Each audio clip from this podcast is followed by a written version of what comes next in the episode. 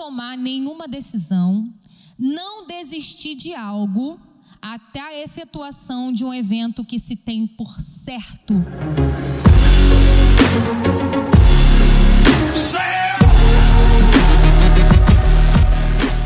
Hebreus capítulo seis, versículo doze, tem uma coisa que me chamou muita atenção na parte B desse versículo, me, me atraiu.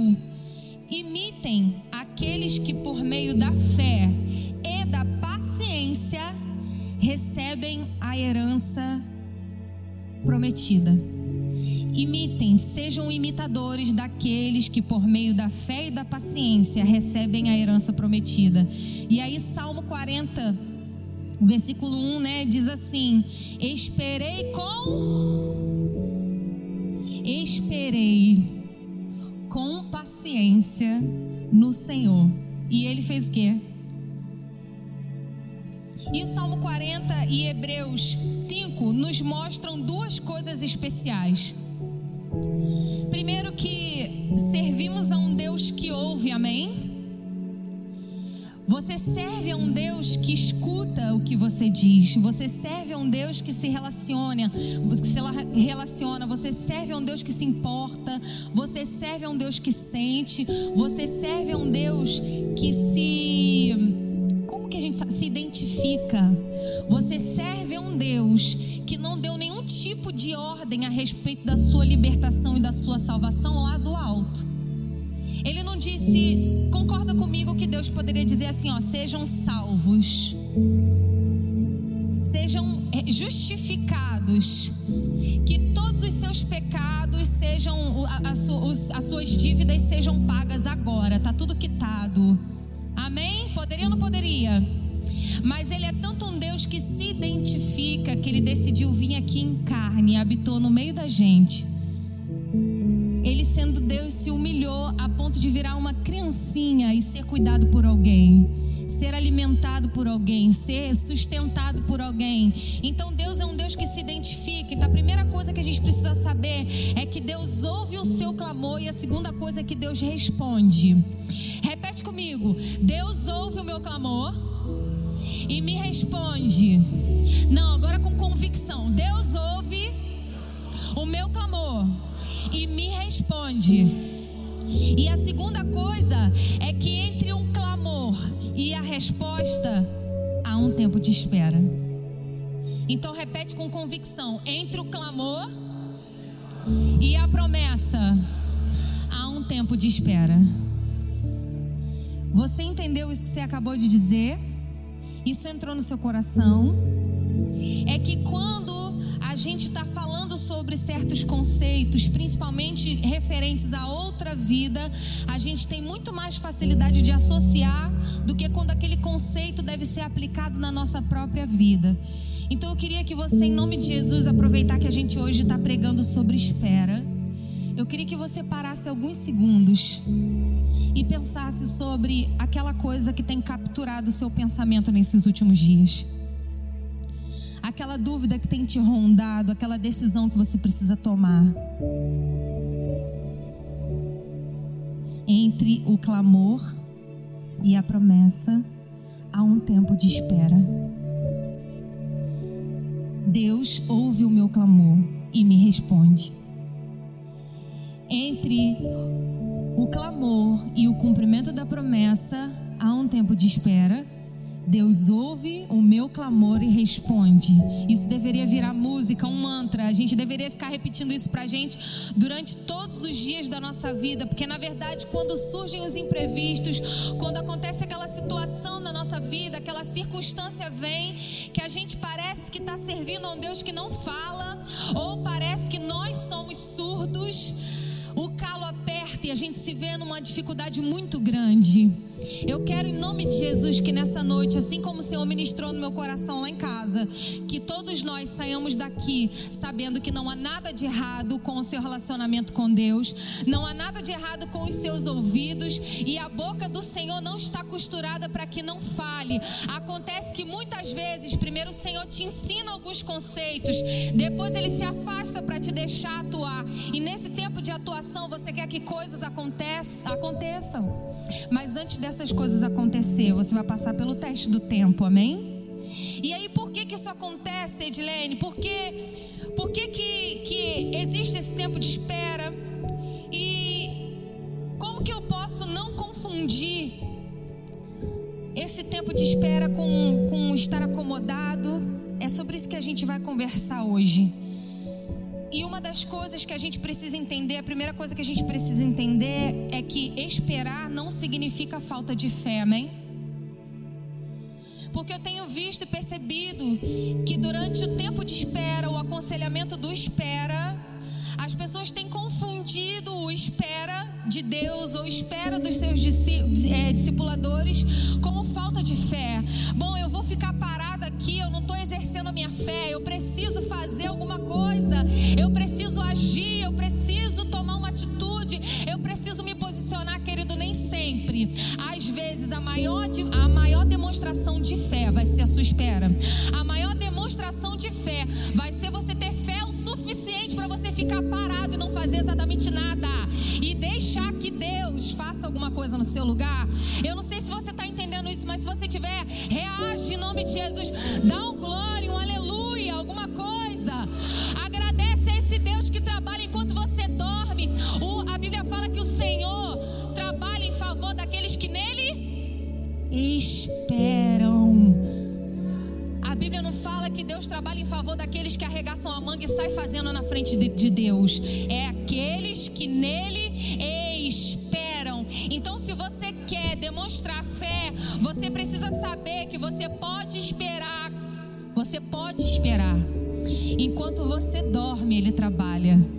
Enquanto você espera, Ele atua. O Senhor não dormiu, Ele não se esqueceu, Ele se lembra. Ainda que a mãe esquecesse o filho que amamenta, todavia eu nunca, eu não me esquecerei de você, diz o Senhor. Então, se a palavra de Deus está cheia de lembranças para nós, dizendo que Ele nunca nos esquece e de que nós podemos esperar nele, por que que você não está conseguindo ficar parado no seu lugar, sem fazer essas coisas aí erradas que você está fazendo, metendo os pés pelas mãos?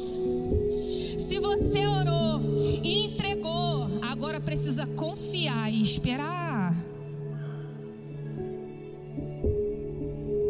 É assim que eu luto minhas guerras. Vocês conhecem?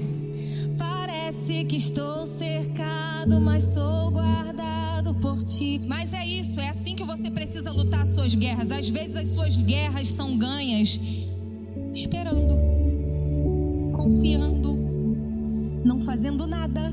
E eu quero provar isso para você na palavra de Deus. É mesmo preciso ter muita fé para conseguir esperar, desprezando a falsa urgência das circunstâncias. É muito difícil. Sabia que as circunstâncias fazem questão de mostrar para vocês que elas são urgentes? Só que a primeira coisa que eu queria falar com você, primeiro ponto que eu queria tratar com você nessa noite, te mostrar na palavra, é que a pressa te faz pensar que a solução vem de você e não de Deus. Esse é o problema da pressa, esse é o problema da dificuldade com a espera. Você começa a agir de acordo com a própria força do seu braço. Você começa a atuar achando que você tem a solução dos seus problemas e não Deus. E olha lá essa história em primeiro Samuel. Quero ler com vocês, mostrar uma coisa muito interessante. Em primeiro Samuel, capítulo treze. Está acontecendo uma coisa lá com o povo de Israel. O rei Saul lidera esse povo e o povo está em guerra. Os filisteus, como sempre, estão em guerra e cercando o povo israelita. E aí...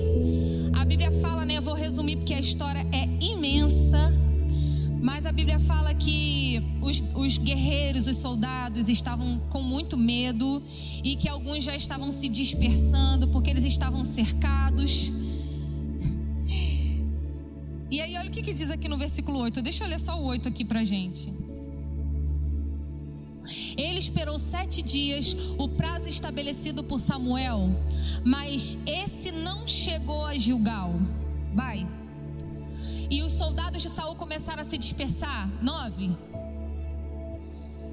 Então voto e os sacrifícios de comunhão, Saul ofereceu então o holocausto, dez. E quando ele terminou de oferecê-lo, Samuel chegou e Saul foi saudá-lo. Perguntou-lhe Samuel: o que você fez? E Saul respondeu: quando vi que os soldados estavam se dispersando, uma circunstância de urgência, e que você não tinha chegado no prazo estabelecido, e que os filisteus estavam reunidos em Miquimás, pensei, tive uma grande ideia. Agora os filisteus me atacarão em Gilgal, e eu não busquei o Senhor. Olha que coisa, né? Eu tinha que buscar o Senhor, por isso senti-me obrigado a oferecer o holocausto. O que está acontecendo? Samuel era o sacerdote, e há uma ordem nas coisas de Deus. Outra coisa que eu queria deixar claro aqui nessa noite: o reino de Deus é ordenado, amém? Deus é muito organizado. E uma das ordens que existia nesse tempo é que só poderiam oferecer sacrifícios sacerdotes escolhidos por Deus, específico, gente específica. E nessa época o sumo sacerdote era Samuel. Samuel foi quem ungiu Saul, Samuel foi quem ungiu Davi, amém? Então ele era o sacerdote da época, e Saul era apenas rei. Então Saul não poderia oferecer nenhum tipo de sacrifício no altar de Deus. Porém, Saul sabia que todas as vezes que o exército de Deus venceu foi porque o sacerdote se comunicou com Deus através da adoração, e houve resposta de Deus de sim ou não. Vai pra guerra que eu tô com você, ou não, não vá, faça, não faça. Era a direção específica de Deus que Saul queria, amém? Só que Saul queria a direção específica de Deus pelos seus próprios caminhos, com seus próprios convicções, com seus próprios conceitos. O que que aconteceu? Logo que o teste do tempo chegou, Saul não foi capaz de esperar para que algo da parte de Deus viesse. Esse seria Samuel. Agora deixa eu te perguntar uma história, te perguntar uma coisa sobre essa história. Será que ao perder a paciência para esperar a ordem que o Senhor estabeleceu na sua vida, será que você não está causando mais maldição do que bênção? Vou repetir, que eu acho que ficou embolado. Saul passou pelo teste do tempo. Ele precisava esperar Samuel chegar. Por quê? Porque Deus é um Deus de ordem. Ele tem o jeito certo e a forma correta de fazer todas as coisas. Um ciclo precisa ser terminado para outro começar, e assim funciona. Um rei primeiro precisa ser deposto para depois o outro assumir o trono. Vide a vida de Davi. Deus rejeitou Saul, rapidinho, vocês vão entender o que eu estou dizendo. Deus rejeitou Saul e ungiu Davi, sim ou não? Sim, Davi foi rei. Logo assim que Deus ungiu Davi, ele logo sentou no trono e foi reinar, sim ou não? Não, por quê? Porque Deus é um Deus de ordem. Ele respeita o tempo de todas as coisas. Então a gente que está aqui está fazendo igual Saul, sim ou não? Saul se viu testado pelo tempo. Meu Deus, o tempo está passando e nada se resolve. Será que eu não posso fazer nada para dar uma ajudinha para Deus nesse quesito? Já que o que eu estava esperando não chegou, será que eu mesmo não posso me encarregar de fazer aquilo que eu acho que é certo? Eu tenho certeza que você está entendendo o que é com você. E aí o que que Saul falou? O que que Saul viveu? Saul, em detrimento da espera, a favor da pressa, Saul atraiu maldição para sua vida e não bênção, porque resolveu burlar as ordens de Deus e agir com urgência naquilo que ele deveria ter só esperado. Uma das coisas que a gente tem que aprender é que a pressa, a pressa nos ilude, mostrando para nós que a solução vem da gente, não de Deus. E outra pessoa que fez isso está lá em Gênesis também, acho que eu nem anotei aqui, sei lá. É, Gênesis dezesseis, Sara. Quantos conhecem a história de Abraão e Sara aqui? Alguns não conhecem, né? Deus apareceu para Abraão e disse que ele seria pai de multidões. Amém? Só que Abraão já era de idade e Sara também. E além de ser de idade, Sara era estéril. E aí, no que Deus deu essa direção para Sara e para Abraão, com o teste do tempo, já havia se passado, se eu não me engano, dez ou quinze anos da, da primeira vez que Deus falou com Abraão. Sara teve uma brilhante ideia. Bom, já que está demorando tanto e a gente ficou mais velha ainda, que tal, Abraão, da gente usar a pressa para resolver os problemas que a gente acha que Deus não é capaz de resolver? Gente, em outras palavras é isso, não foi isso que ela falou não, tá? Ela falou assim, ah, que, vamos ler, olha lá, Sara, mulher de Abraão, não lhe dera nenhum filho. Como tinha uma serva egípcia chamada Agar, ah, disse a Abraão, já que o Senhor me impediu de ter filhos, possua a minha serva, talvez eu possa formar família por meio dela. Abraão atendeu a proposta de Sarai. E aí nasceu Ismael. E o que foi que Deus disse para Abraão? Eu vou fazer da sua descendência uma multidão. Eu te prometo um filho, você vai gerar, e o nome desse filho vai ser Isaque. Deus não só prometeu o que faria, Deus ainda deu um nome para aquilo que ele faria, e ainda disse que desse povo, esse povo que nasceria de Abraão, sairiam muitos reis e que eles possuiriam toda aquela terra. Quantas vezes Deus disse para Abraão, Abraão, olha em volta, tua descendência vai ser dono de todas essas terras. Da tua descendência eu te abençoarei, farei de ti uma grande nação, e por meio da, da tua descendência todas as famílias da terra serão benditas. Deus fez ou não fez o que prometeu a Abraão, gente? Fez. Fez. Então, em nome de Jesus, não permita que a pressa roube a sua fé. A fé é uma convicção interior, como diz Hebreus onze. A fé é a certeza das coisas que se esperam. Não imagine que a sua fé só vai ser movida se você estiver vendo algo acontecer, porque a Bíblia garante que a sua fé... A sua fé, a fé é a certeza das coisas que você ainda está esperando.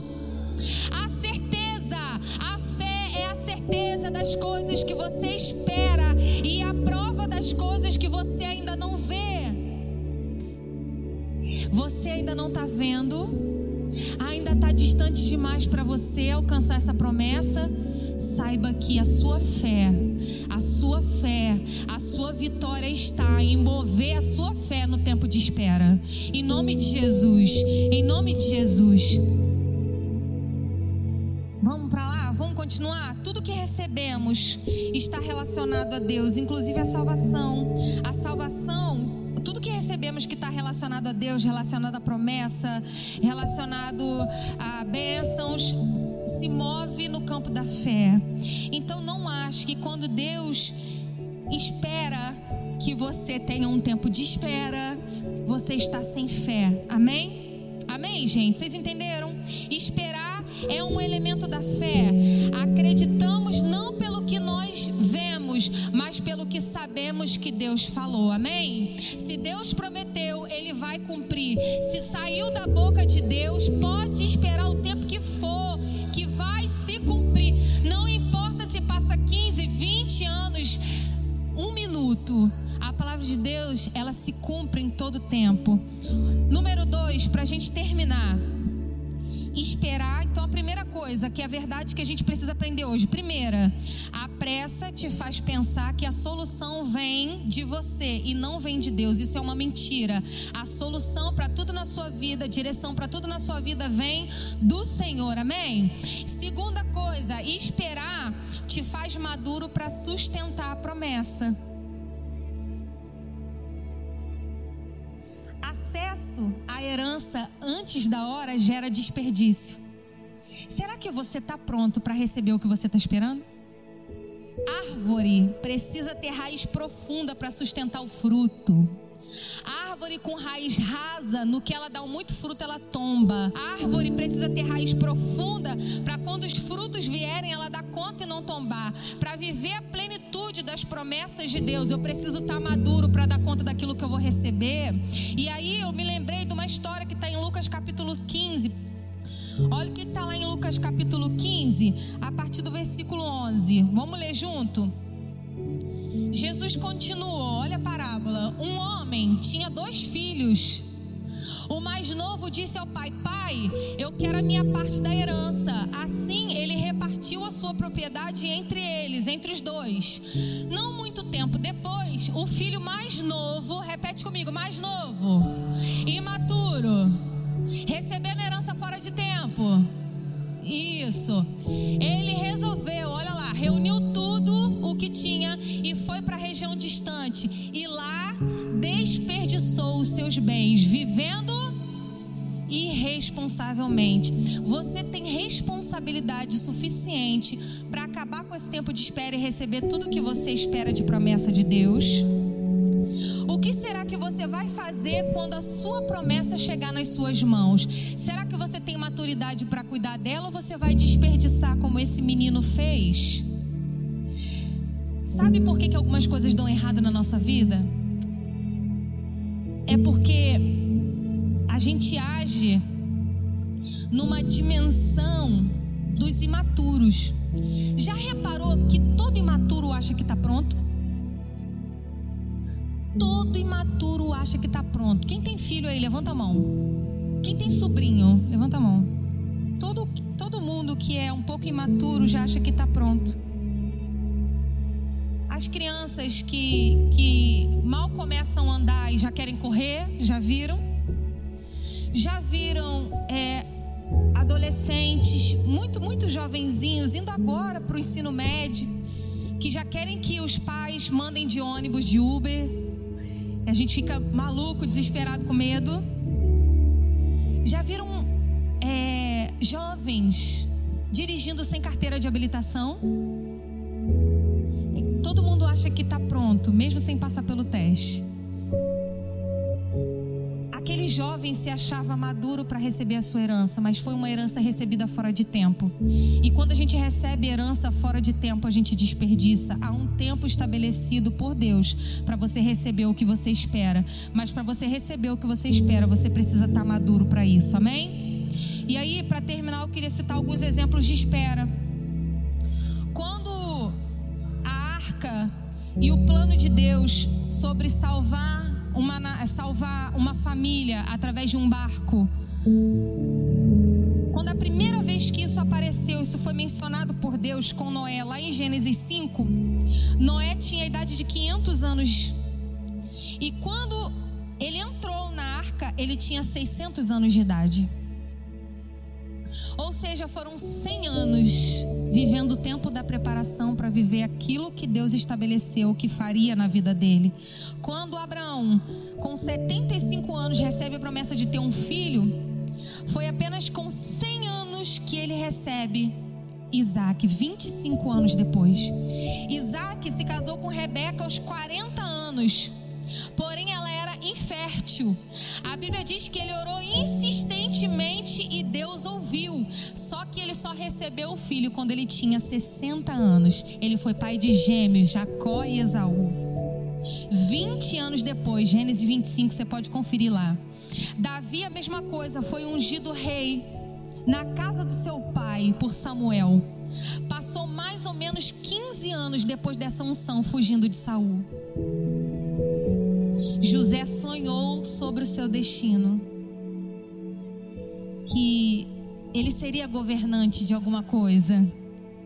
A gente não sabe exatamente, né, qual a idade que ele tinha quando ele sonhou, mas a Bíblia fala que ele foi vendido mais ou menos aos seus dezessete anos. Depois de passar pela prisão, finalmente a promessa se cumpriu, lá pelos seus trinta anos. Ou seja, treze anos depois. Jesus, o próprio Jesus, quando foi chamado para realizar o seu primeiro milagre, ele falou: ainda não é hora, ainda não está na hora. Ou seja, existe, segundo Eclesiastes, um tempo determinado para cada coisa debaixo dos céus. Aprendamos a esperar esse tempo em nome de Jesus.